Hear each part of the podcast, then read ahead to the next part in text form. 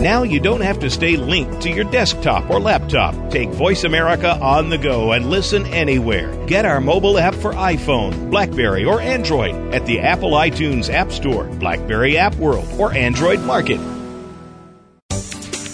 The following program is being brought to you on the Voice America Business Channel. For more information about our network and to check out additional show hosts and topics of interest, please visit VoiceAmericaBusiness.com. The Voice America Talk Radio Network is the worldwide leader in live Internet talk radio. Visit VoiceAmerica.com. The views and ideas expressed on the following program are strictly those of the hosts or guests and do not necessarily reflect the views and ideas held by the Voice America Talk Radio Network, its staff, and management.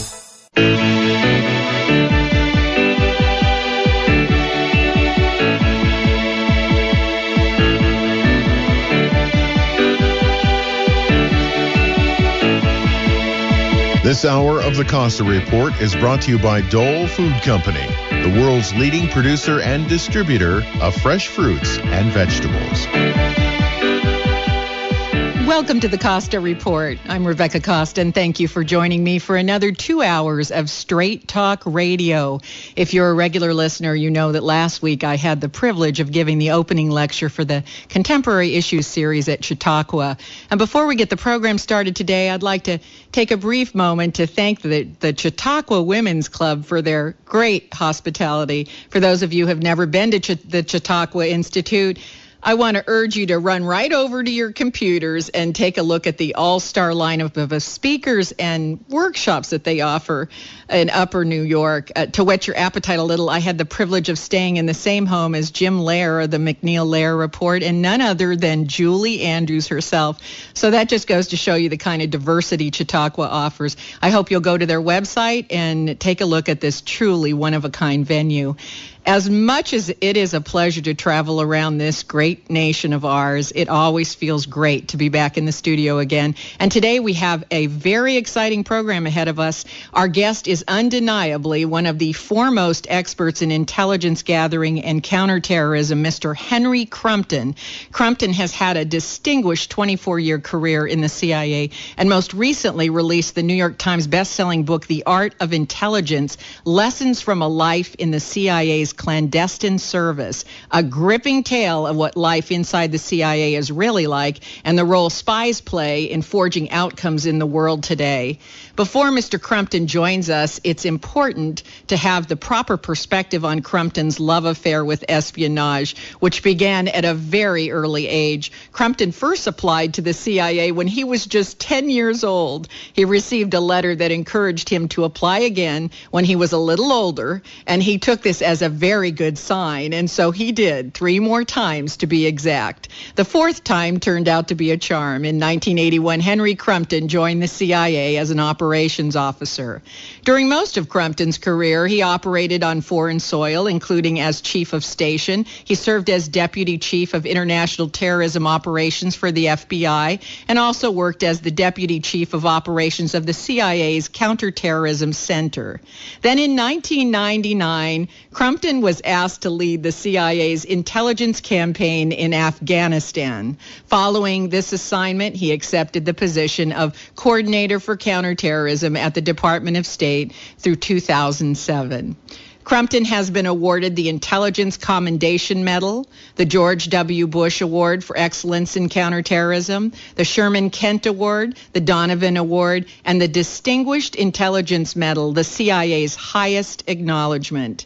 Today, in addition to being a best-selling author, he is the CEO of the Crumpton Group, an international business development firm. He's also a director of Argan, as well as a board member for the Coca-Cola Company and other worldwide corporations. It's my great pleasure to welcome to the Costa Report one of our nation's foremost experts in counterterrorism and intelligence gathering, Mr. Henry Crumpton. Welcome to the program, Mr. Crumpton. Hello, hello. Great to be with you. You know, in just a moment, we're going to talk about your latest book, The Art of Intelligence. And before we do, you've made the point that clandestine operations and intelligence gathering have been part of America's heritage going back to the days of George Washington and Abraham Lincoln. And I thought that perhaps you could open the program today by talking a little bit about how clandestine operations have evolved over time in our country. Well, we have a rich history of intelligence and and covert action and regular warfare, if you will. Our, our nation was was born uh, in the crucible of that. And uh, in my book, I refer to some of my early readings as a boy. Uh, Francis Marion, the Swamp Fox, his irregular warfare against the British in South Carolina. George Washington, of course, was really America's first spy master, not only our, our first president.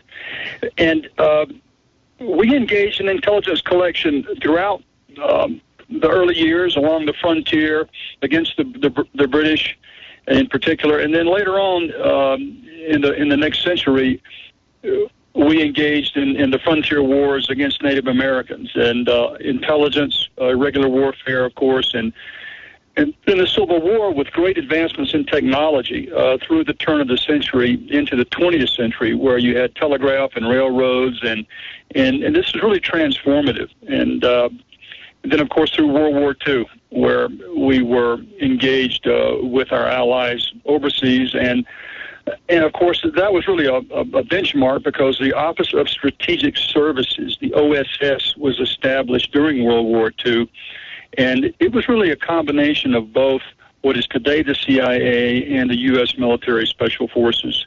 And that's really the forerunner for both of those organizations uh, in, in, uh, in present day.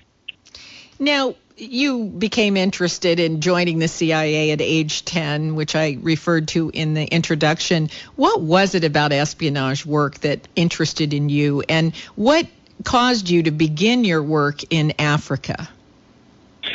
Well, I had um, a, a great sense of, of mission. Uh, I wanted to serve my country at an early age. I came from a family uh, of military service and uh, a very small community, a farming community in central Georgia, and uh, a tradition, a heritage there of, of people serving their nation. And so that was the big part of it. But there was a great intellectual curiosity in, in, in war, particularly irregular war, and, and the intelligence that supported that. And then, of course, there was a good dose of romanticism. I, I went and saw uh, Sean Connery uh, playing James Bond in Thunderball as a young lad, and that was uh, that was a, a key moment. And then uh, I, I just kept applying, and eventually joined when I was 23. And and once I was inside the the CIA, the clandestine service, and went through the training, uh, we had opportunities. The trainees had opportunities to bid for certain geographic areas, certain geographic divisions. There was East Asia, there was you know, the Soviet Union, Eastern Europe, uh, Latin America, and there was Africa. And uh, I was I gravitated to Africa, I think, because of the, the hot battles of the Cold War being fought there, and uh, I, I liked the people there. I liked the leaders there. They were uh, very entrepreneurial, uh, creative, uh, iconoclastic, if you will and I was fortunate enough to be uh, uh, granted uh, my first tour in in Africa. And you say in your book you learned quite a few lessons from that experience. I did. I, I had some some great uh, bosses and mentors and, and coaches, and, and, not just within the CIA, but um, I learned a lot from uh, African colleagues and, and African sources that uh, we recruited and, and ran is part of our intelligence collection efforts. Um, and uh, I, I, recount some of these stories in the book. Uh, one in particular um, is an African insurgent leader that I, I, worked with his people closely for a couple of years, and and having no uh, military experience of my own, it was really essential in in tutoring me along the way uh, in insurgency, in irregular warfare, and um, that was really the foundation of what I learned in Africa working in these various uh, uh, environments for my counterterrorism work that would really start uh, later on in 1998. One of the comments that you've made in the past is that you learned from the insurgents that the reason that a person fights will tell you how they're going to fight. Of, of course, and, and, this goes back to my earlier academic study. The, the Peloponnesian War and the importance of pride, prestige, and, and honor. And I saw this firsthand in Africa, and it uh, had a much deeper impact, of course, when you when you see it firsthand and you're in, in, involved in that. And it was also about identity and about family and clan and and, tr- and tribe. And during the Cold War, we we in the U.S. tended to see everything in in a bipolar prism of the Cold War. But in fact, when you were on the ground working with these insurgents, uh, there's much more, and, and, and it's much more complex. Yes, I, I, can imagine that the firsthand experience is a little different than the theoretical one. Now, we have to take a short commercial break. When we come back, I'd like to talk to you about your observation that prior to 9 11, there were early warning signs regarding Al Qaeda, warning signs which we managed to somehow ignore. You're listening to the Costa Report.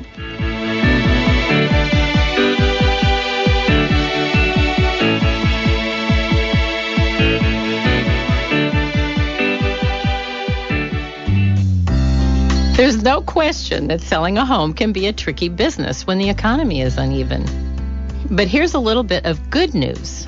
Not only are financing options opening up, America's love affair with the Monterey Peninsula still continues.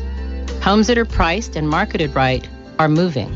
Hi, I'm Judy Profeta, owner broker of Alain Pinel Realtors in Carmel, where we're happy to report that inventories are coming down and homes are selling. So if you're getting ready to sell or listing your home, call Alain Pinel Realtors in Carmel at 831 622 1040 or stop by our offices on the corner of Ocean and Dolores or our main office on Junipero between 5th and 6th in downtown Carmel. Alain Pinel Realtors, serious brokers for serious sellers.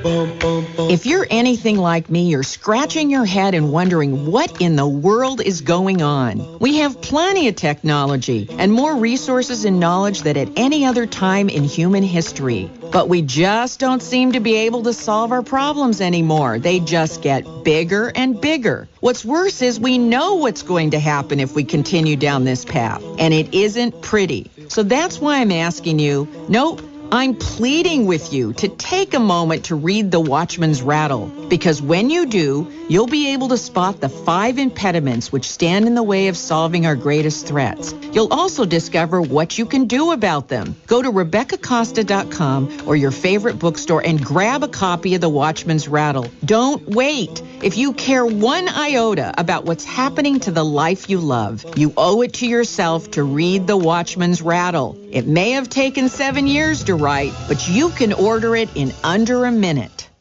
I'm Professor Burke from the University of Farmers, and this is a pop quiz.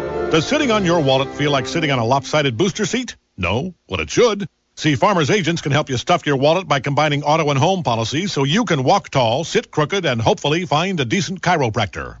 If you want answers about saving money, you want a Farmers Agent. We are insurance. We are farmers. Bum, bum, bum, bum, Call Jerry Seagraves and the Seagraves team at 831-464-1870. It's time to paint the house. And who better to do the job than Walls Painting? Why? Because Walls knows Walls. Locally owned Walls Painting is fully licensed, bonded, and insured, and has been painting Central Coast homes and businesses for over three decades, and is the Good Times Best of winner two years running. Hello, I'm Jim Harmon, president of Walls Painting. We are committed to starting and finishing projects on time to maintaining a clean, safe, and ecologically friendly environment, and we are committed to excellence in our workmanship. Get the most from your painting dollar. Call on Walls Painting, a proud member of Think Local First. 831 425 3622. 425 3622 or wallspainting.com. Call Walls right now and get a free color consultation from a real designer and $500 off any complete exterior or interior color job. 425 3622. And remember, Walls knows walls. Coast to Coast AM, coming to a universe near you tonight. Coast to Coast is one of those programs that deals with strange mysteries. We'll look at Bigfoot. We'll look at UFOs. We'll look at real science. And we'll also look at conspiracies and what it all means to you, the listeners of Coast to Coast AM. Coast to Coast AM. Wait for it. After dark.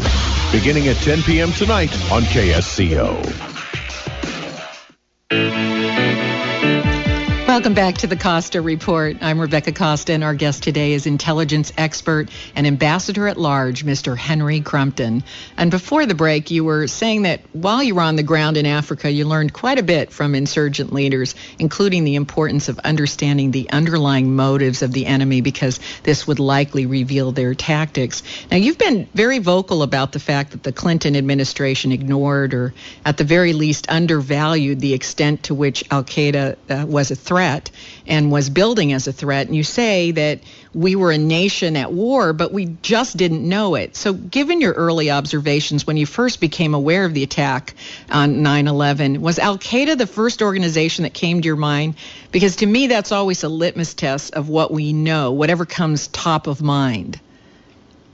Uh, yes, Rebecca. I uh, immediately knew it was Al Qaeda when I saw the second airplane uh, hit the tower. I was watching this on TV, and when that happened, there were there was no no doubt in my mind. In fact, I said out loud, you know, Al, Qaeda, and uh, uh, not only critical of the Clinton administration, but also the Bush administration that, that came into office in January of 2001.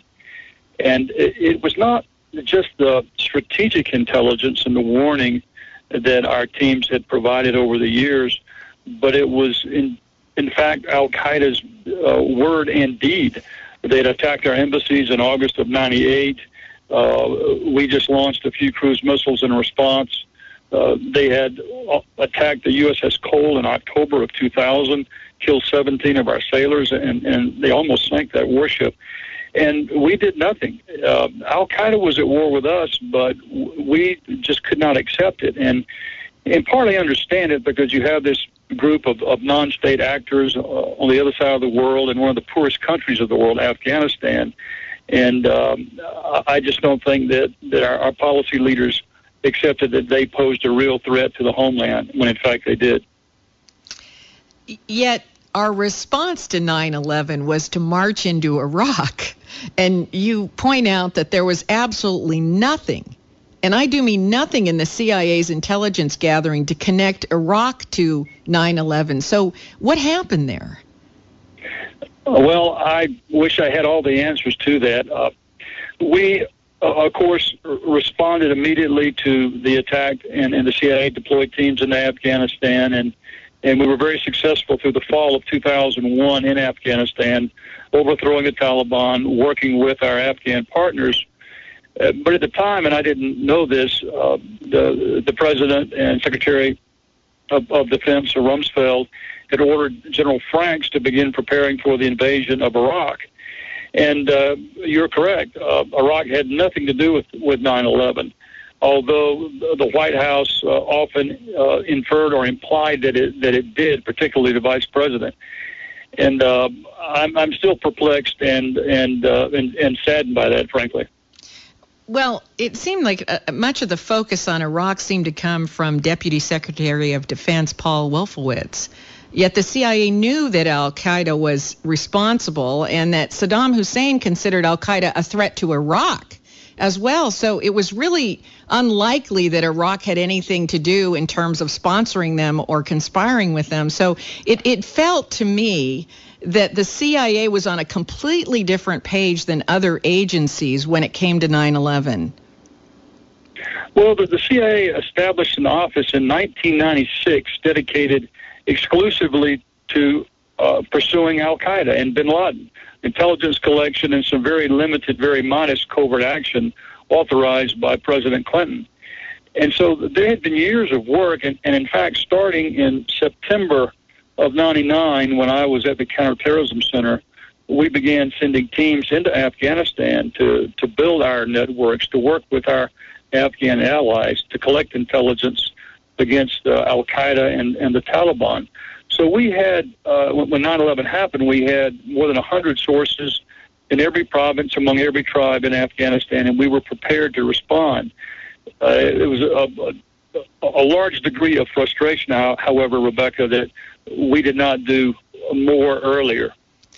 My my concern is how the CIA became marginalized. The CIA had this information. It was sounding the alarm in the Clinton and Bush administrations. They saw it coming.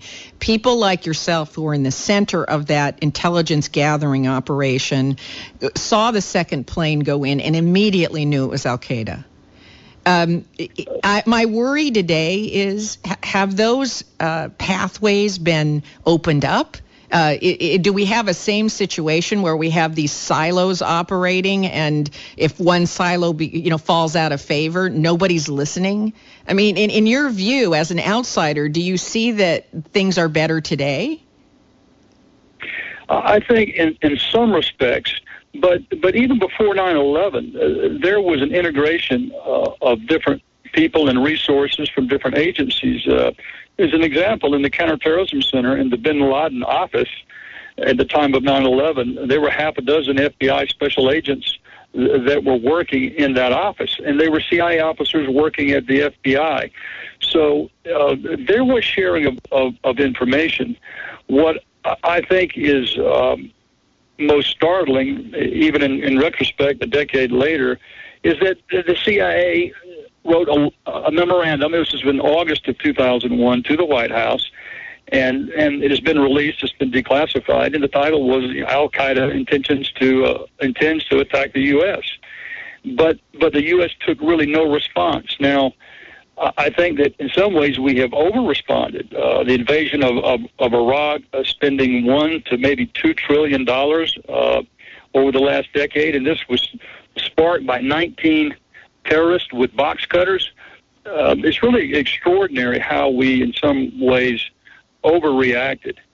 Now, today, I, I think that we are more attuned to terrorist threats, obviously, after the horror of, of 9-11. But, but was this a case where intelligence got out in front of policy?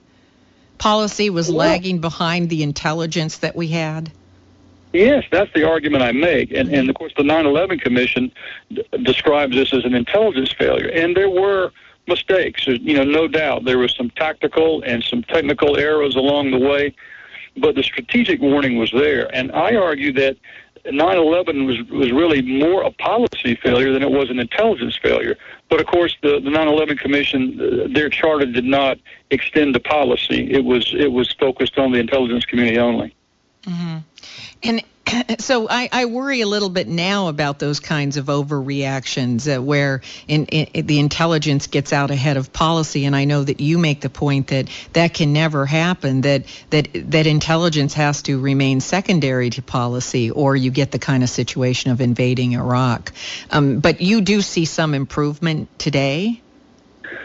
Well, I think that you certainly have more resources. I mean, the, the budget is, is probably too big now in the intelligence arena. Uh, it was just a few billion dollars before 9/11, and I think last year it was approaching 80 billion.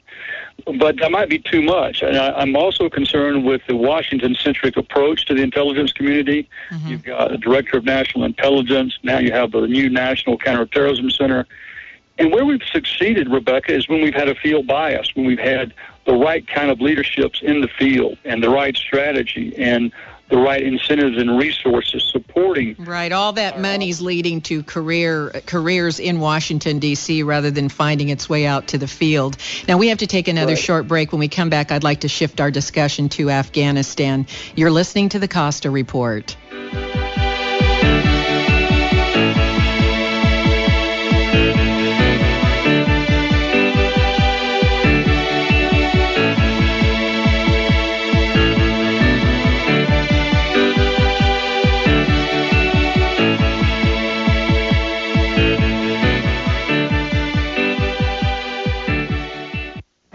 If your house has been on the market for more than three months, you might be asking yourself whether your agent is doing everything they can to sell it. Here's one way to tell if your agent is serious. They've talked to you about staging to sell. That's right, staging to sell. That's what they do at Point of Entry. They work with top realtors to capitalize on the first impression a buyer has of your home. Whether you live in a mansion or a planned community, every home has strengths and weaknesses. When the experts at Point of Entry stage to sell, they artfully accentuate a property's greatest strength and and downplay its weaknesses. Just last month, the broker called Point of Entry to rescue a home that had been sitting on the market for over two years. The owners had almost given up. Point of Entry staged the home, and within two weeks, the property sold within 5% of the asking price. If you have a home that isn't selling, contact the experts at Point of Entry at 925-330-8558 for an assessment. It's a tough market out there, so I'm going to give you that phone number one more time. 925-330-8558. Let Point of Entry show you how staging to sell can help you move that property today.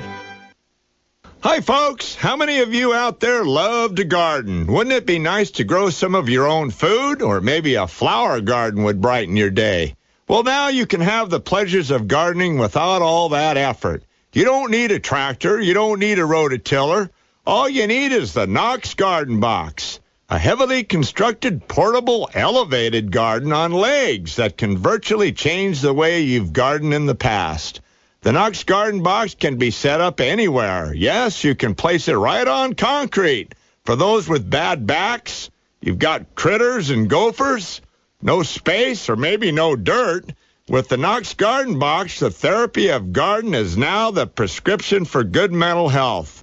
The way to find your fabulous Knox Garden Box is by logging on to knoxgardenbox.com. That's K-N-O-X, gardenbox.com or by calling 831-461-9430.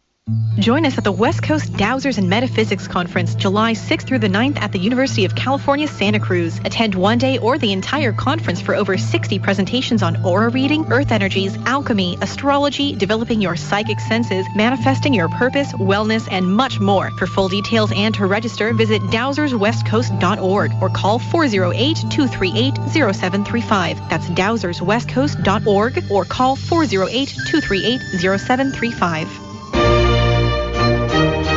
Hello, Trudy. You fancy some BBC then? What, the telly? No, I mean bangers, beans and chips, missus. Ooh, I'm a bit peckish. Are you making tea then? No, I thought we'd go to the Britannia Arms in Capitola. You know they've got a new one right on the beach. Call blimey. Does that place have the same menu? Yes, and some lovely new appetizers as well. Steamed mussels, grilled artichokes, ahi tartar. That sounds delish. You know what? I think I'm going to decide when I get there. I might go with the fish and chips, the chicken curry, or ribeye steak with Yorkshire pudding. Well, they always pour a nice pint there as well. Oh, I love a glass of cider. Right, we're off then, and you can buy the first round. Cause two Brits are better than one. Britannia Arms are now in two locations in Capitola Village at the end of the Esplanade and at 8017 Soquel Drive in Aptos. Lovely jubbly. Toodles! Since 1849, California has been the new frontier, and the passion for innovation and development of great new products and services continues. But one thing that has changed is how these products and services are introduced, developed, and marketed to the consumer. Whether you're marketing a brand, a band, a product, or a service, Link Media Partners is here to help. To find out how we can help you, call 831-295-1849 or find us online at linkmediapartners.com.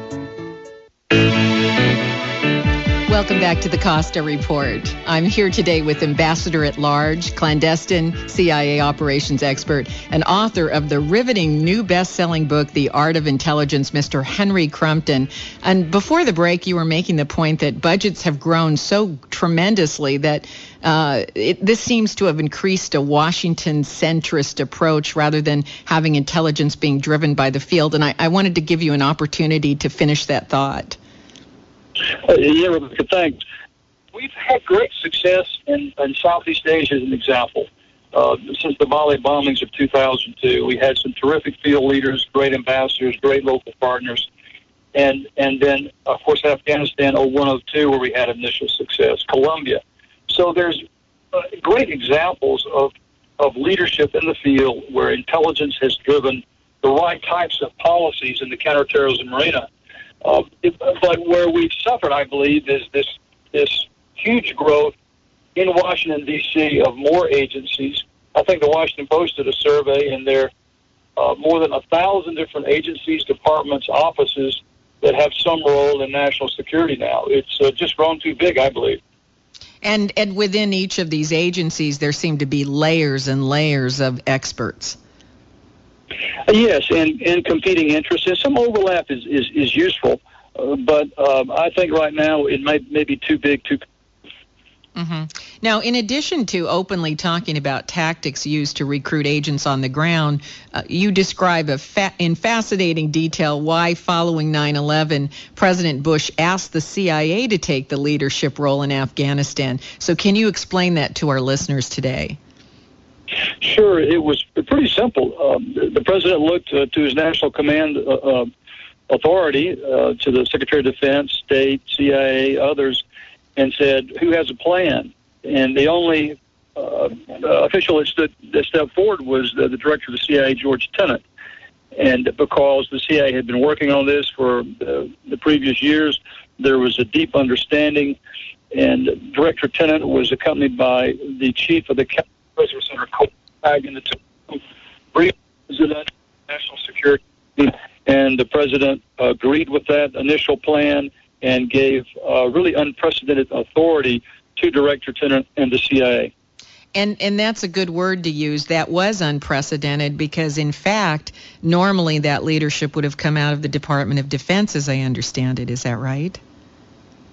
Uh, that, that that's correct. Now we had a very close relationship with the Department of Defense, particularly Central Command General Tommy Franks. Uh, I I just had a great relationship with him and with the Special Operations Command the the Pentagon in Washington D.C. there was uh, there was less uh, cooperation at that level, but the warfighter, Central Command, Special Ops Command, those were our primary partners. Absolutely. So it's very difficult to believe that the CIA neutralized the Taliban and began dismantling Al Qaeda's operations within 90 days of 9 11 with fewer than 500 Americans on the ground. So, how was that possible?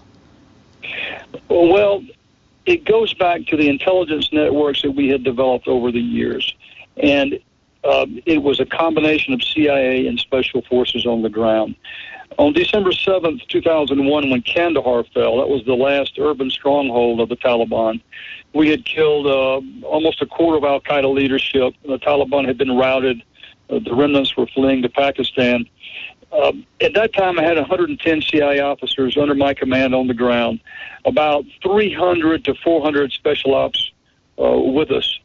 But what has has not been, I think, fully acknowledged is is the role of our Afghan partners. It was really an Afghan victory.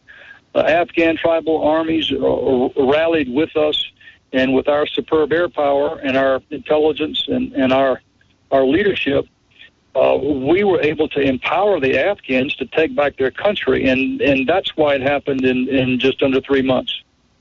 And this was a true collaboration, and for some reason, that story has not gotten to the American people. Why?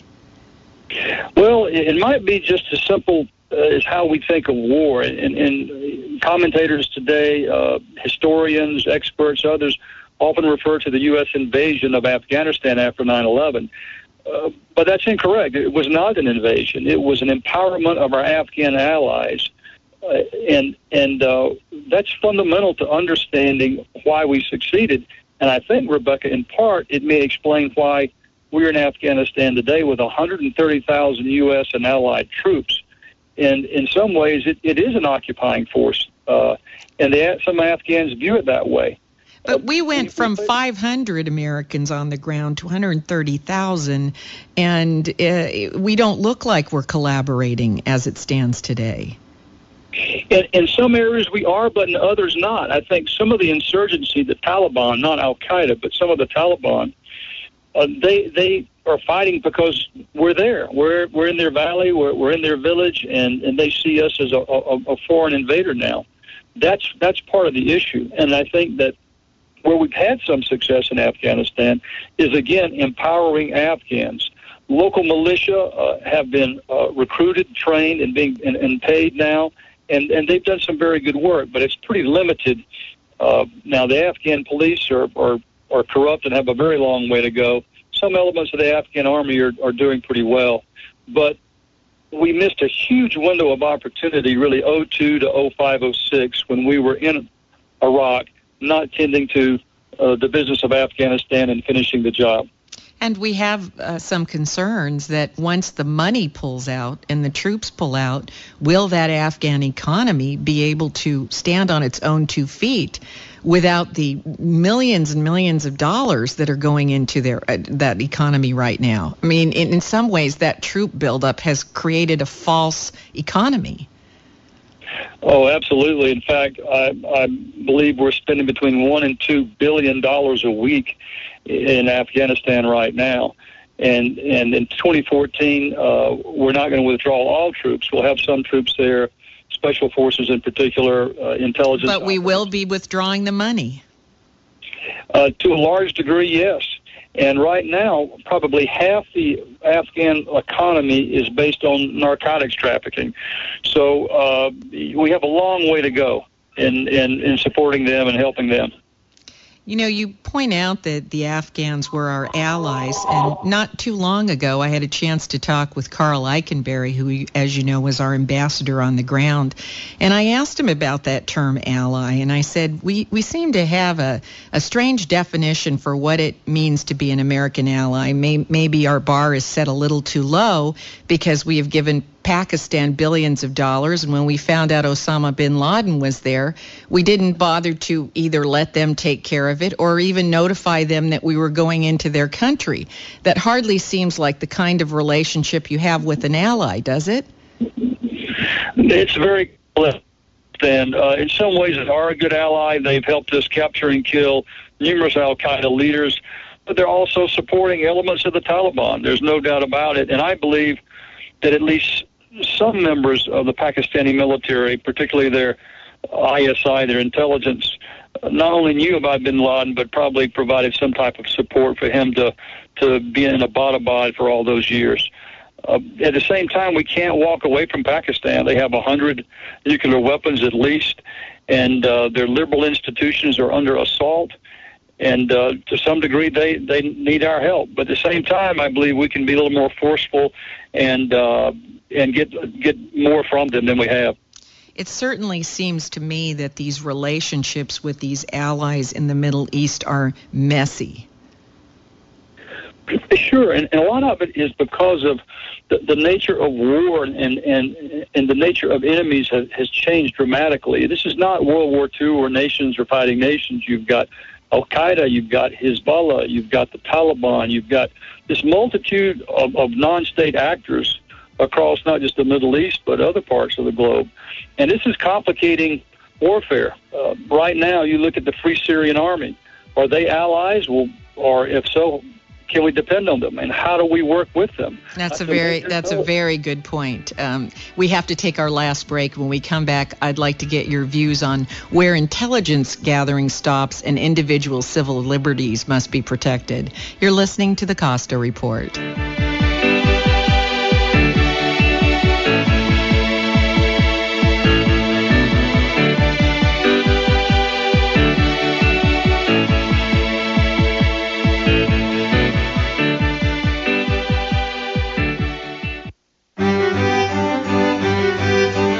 Hello, my name is Tom Burkhart, founder and CEO of Savant Investment Group. We recently opened an office on the Monterey Peninsula headed by local 22 year resident Peter Truman. Our firm began working with clients in the Bay Area 20 years ago. We understand the anxiety of the typical investor, particularly in these volatile times. We're SEC registered, we don't sell products, and we don't receive commissions. We are fee only advisors. We have full trust services and our own skilled investment committee. In fact, they manage my money. We manage accounts for $1 million and above. You can reach us at 1 800 672 8268, 1 800 672 8268, and visit our website at www.savantig.com. Again, www.savantig.com. Thank you.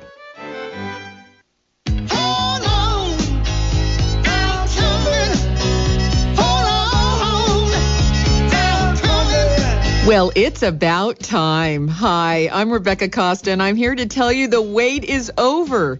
The new Rebecca Costa mobile app is now available at the Apple iTunes Store. Just click on the iTunes icon on your screen, and you can download the free Rebecca Costa app. You get an instant message when new episodes of the Costa Report are available, breaking news, links to password protected videos, and the opportunity to grab free tickets to speaking events in your area. So don't wait. Go to Apple iTunes and download the free Rebecca Costa app right now and stay informed, connected, and alert.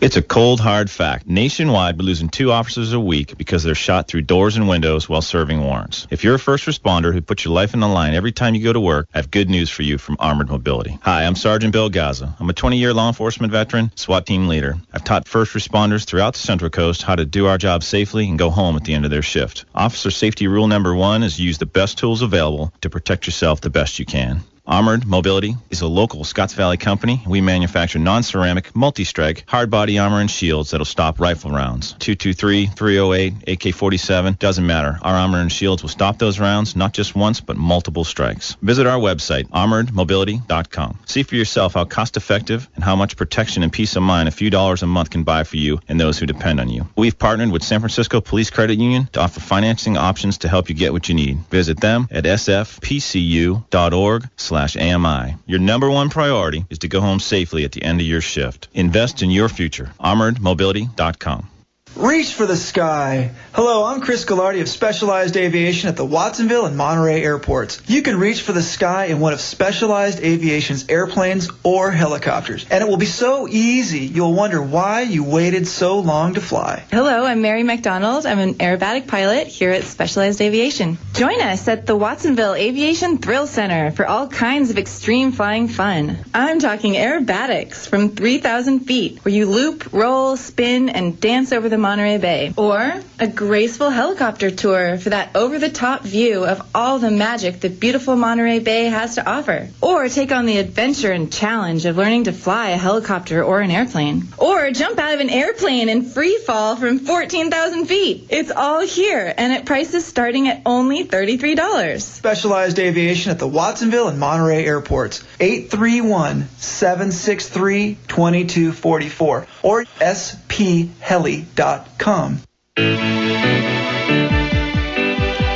Welcome back to the Costa Report. I'm Rebecca Costa, and our guest today is CIA clandestine operations expert, Mr. Henry Crumpton. And before we went to that last break, you were making the point that the relationship the United States has with allies such as Pakistan uh, is often complicated. In some instances, they aid us with intelligence and support, but in other circumstances, they may be facilitating known U.S. enemies. But it makes no sense to cut off our nose to spite our face if they're providing some assistance. Is that right?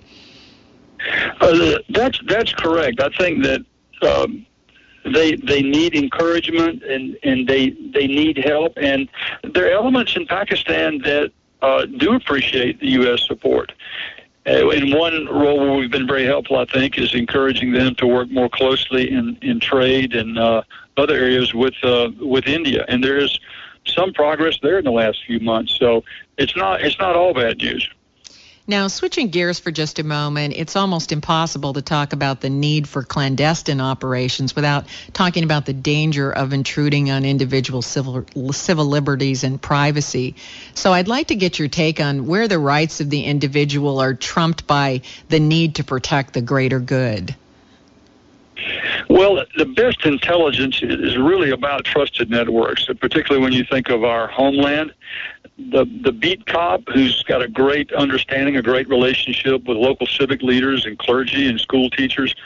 Uh, that's how we should think about intelligence. Now, uh, of course, uh, you do need surveillance, you do need undercover operations at times, but uh, I, I certainly don't think it should be this Orwellian, unblinking surveillance systems that, that some people uh, ascribe to. It's about trusted networks. It's about having that uh, community knowledge and that, that local understanding. And that's true overseas. It's true here in the homeland. But how reliable are the people on the ground in many instances, the people that we trusted for intelligence information in the case of Iraq and Afghanistan proved to, you know, be motivated by money, right? So how do you vet that out? How do you trust the the field sources for information?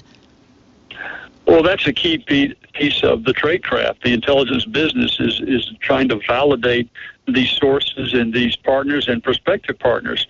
Now, in Afghanistan, we had great partners. We dropped teams behind enemy lines, and they were totally dependent on our Afghan allies for their survival. Uh, and but we had been working with these Afghans for years. We understood them. We trusted them. Uh, but there have been cases, uh, particularly in Iraq, where we depended on one source, and he was a fabricator, and mm-hmm. uh, that led to some some horrible policy choices. Absolutely.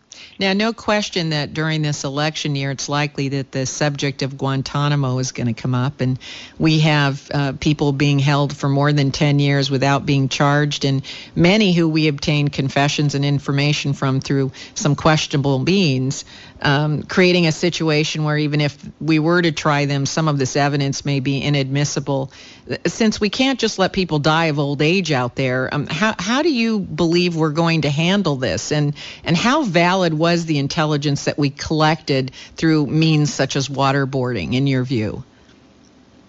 Well, the enhanced interrogation techniques, uh, I, I don't have direct knowledge of that. By the way, I love that word, enhanced interrogation. I, I love those words. right. Well, I, I, you're so diplomatic in your book. I, I had to, I, I would look at these words and I would say, wait a minute, what does that really mean? well, it, enhanced interrogation techniques uh, employed by the CIA. I think they were effective based on what my colleagues told me, based on the intelligence reports that I, I read that came from these uh, now, now, when does it cross the the threshold to torture? Well, my personal belief is that waterboarding uh, is torture. I think all the measures short of that were not, but that's my, my personal opinion. And so, what about the intelligence extracted from waterboarding? Would you, would you know, as an expert in in extracting intelligence, would you say that you would find that reliable, or would you say that just crosses over into unreliable information that people are saying anything to get the pain to stop? Well, um, uh, at first, I am not an interrogator. I'm an intelli- mm. intelligence officer, and there and there's a, a, difference. But based on what my colleagues have told me, colleagues I trust, yes, it was effective, and the intelligence was very valuable. Mm-hmm. I believe that, however, this should not be a decision by the CIA or, or the president to use these types of techniques. It, it really should rest with Congress as representatives of the American people because it's not just about are these effective or not? Is this something that we as a nation want to do? Because we pay a price when we do. But perhaps if we do not employ these techniques, we may also pay a price. And it's a much bigger issue than the CIA alone. That's correct. And so, how would they go about doing something like that? Would they have to review the interrogation techniques and then decide which are permissible and which are not? Is that what you're saying? Uh, yes, that's that's what I'm saying. I think it should be a, a matter for both the White House and and and for Congress because we're going to continue to have these problems. There will be other terrorist groups. There will be other attempts uh, on, on, the homeland, and these issues will come up again. So I, I think the the matter has not been resolved. I would agree with you. It's not been resolved. I will tell you a, a, short story that before I would put a collar on my dog for one of those electronic fences, I put it on my own neck. And I do think there's something to be said about having to have the experience of what it is like. I think that for those people who think waterboarding is okay, I'd like to see them undergo that and then make the decision based on empirical data. Would you agree? Well, I I don't know if we could expect members of Congress and the president to subject themselves to that, but I think that experts uh, should, and they do. In fact, uh, the special operations uh, and CIA officers they go under rigorous training. Uh, uh, and, and some of it has included waterboarding, so they understand what it may be like if they are uh, captured uh, and, and uh, interrogated by the enemy. You're you're absolutely right. They do undergo a very rigorous training. Now we're almost out of time for today, so before we say goodbye, um, tell our listeners where they can go to get your book, which is quite extraordinary, and I hope they will all go out and read this book. I, I think you just tell it like it is, and it's very important for people to get facts rather than listen to the media spin that has gone on. Uh, and and so I really urge people to pick up the Art of Intelligence. Where can they go to to get the book? Uh, Rebecca, it's in most of the major bookstores. Uh, also, you can order it online uh, from Amazon and, and other uh, online retailers. And it was a, a, a great uh, opportunity and responsibility for me to, to write the book, uh, to try to convey the importance of intelligence and what intelligence officers do and how they serve their country. And uh, I hope readers enjoy it. I think you did a tremendous honor to those people who are serving our country in the intelligence field. Um, now, how can people keep track of you? Because after all, you are an expert at clandestine operations. It might not be so easy to keep track. Uh, well, um, I, I, I, well, Rebecca, I will occasionally uh, comment uh, if if there's an opportunity, if if, if people want to hear me on on on the media. Um, uh, however, um, I, I've I've got a consulting business, and that really does take take most of my time now that the book is uh, has has been completed. And they but can go to your website. Well, uh, no, I, I really don't have a, a, a website. There is a Facebook page, and, and people can go there if if they're interested, and there have links to many of the interviews uh, and some of the commentaries uh, on the Facebook page. Spoken like a true expert in espionage. I figured it wouldn't be that easy to track your whereabouts. Well, that's our program for today, but I do want to take a moment to thank you for serving our country and for bringing the value of clandestine operations to light in your tremendous book. Thank you, Mr. Crumpton. Rebecca, thank you. Best of luck. If your station is leaving us after this first hour, next week my guest will be Tom Bevan, the co-founder of one of my favorite websites for objective reporting, Real Clear Politics. This is the only site which posts multiple opinion polls from the left, right, and the center, and then offers a perspective which is a lot closer to the truth than perhaps any other media source that you can go to. And I have a lot of friends that are on the extreme left and the extreme right, and I have to tell you, we all love real clear politics. That may be the one common ground that we have. I encourage you to go to their website before next week when its founder will explain why sites like this have become necessary in order to filter out the growing bias in media. So don't miss Tom Bevan next week, right here on your favorite weekly news program. Until then, I'm Rebecca Costa, and you're listening to The Costa Report.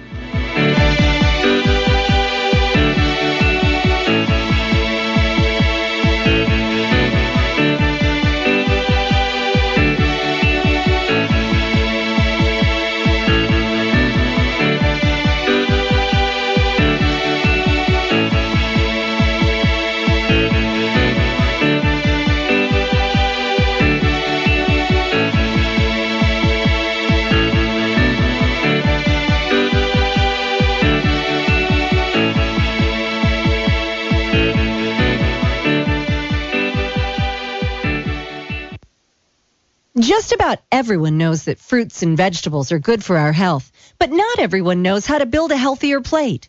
Hi, I'm Amy Tobin, a cookbook author and culinary expert. For each meal, nutrition experts recommend filling half of your plate with fruits and veggies. Whether it's fresh berries with your breakfast cereal, a wrap filled with your favorite roasted vegetables for lunch, or a medley of crunchy veggies for a pre-dinner nibble, Dole provides the freshest and highest quality produce available. When you load up on all the nutritional good stuff, you give your meal an instant boost of color, flavor, and texture, plus vitamins and minerals and fiber. Everything your body needs to succeed. For nutritional inspiration and to learn more about Dole's fresh, whole, and cut vegetables and a full line of berries, visit Dole.com. With Dole as your partner in health, the possibilities are endless. So, I'm a dog, and I just got adopted by this new human guy, and I'm starting to wonder how he got along without me. I mean, okay, something as simple as walking around the block he's got this leash thing, and he puts me on one end and him on the other, and I'm just taking him around. I, I think he's afraid of getting lost. Without that leash and me guiding him along, I don't think he'd find his way back home. But it's kind of cute. A person is the best thing to happen to a shelter pet. Be that person. Adopt. Brought to you by the Ad Council and the ShelterPetProject.org. If you're a veteran of Iraq or Afghanistan, like me, coming home can be harder than expected. But it turns out I wasn't alone. At IAVA.org, there's a free online community of thousands of vets who've got your back. Whether it's managing the transition home or everyday stuff. like finding a nice sweater for my dog. Sweater? Okay, maybe not that. Iraq and Afghanistan Veterans of America is there for you. Join our community at IAVA.org. We got your back. Brought to you by IAVA and the Ad Council. We've got a transmitter, and we're not afraid to use it. News Talk 1080 KSCO. The following program is being brought to you on the Voice America Business Channel. For more information about our network and to check out additional show hosts and topics of interest, please visit voiceamericabusiness.com. The Voice America Talk Radio Network is the worldwide leader in live Internet talk radio. Visit voiceamerica.com. The views and ideas expressed on the following program are strictly those of the hosts or guests and do not necessarily reflect the views and ideas held by the Voice America Talk Radio Network, its staff, and management.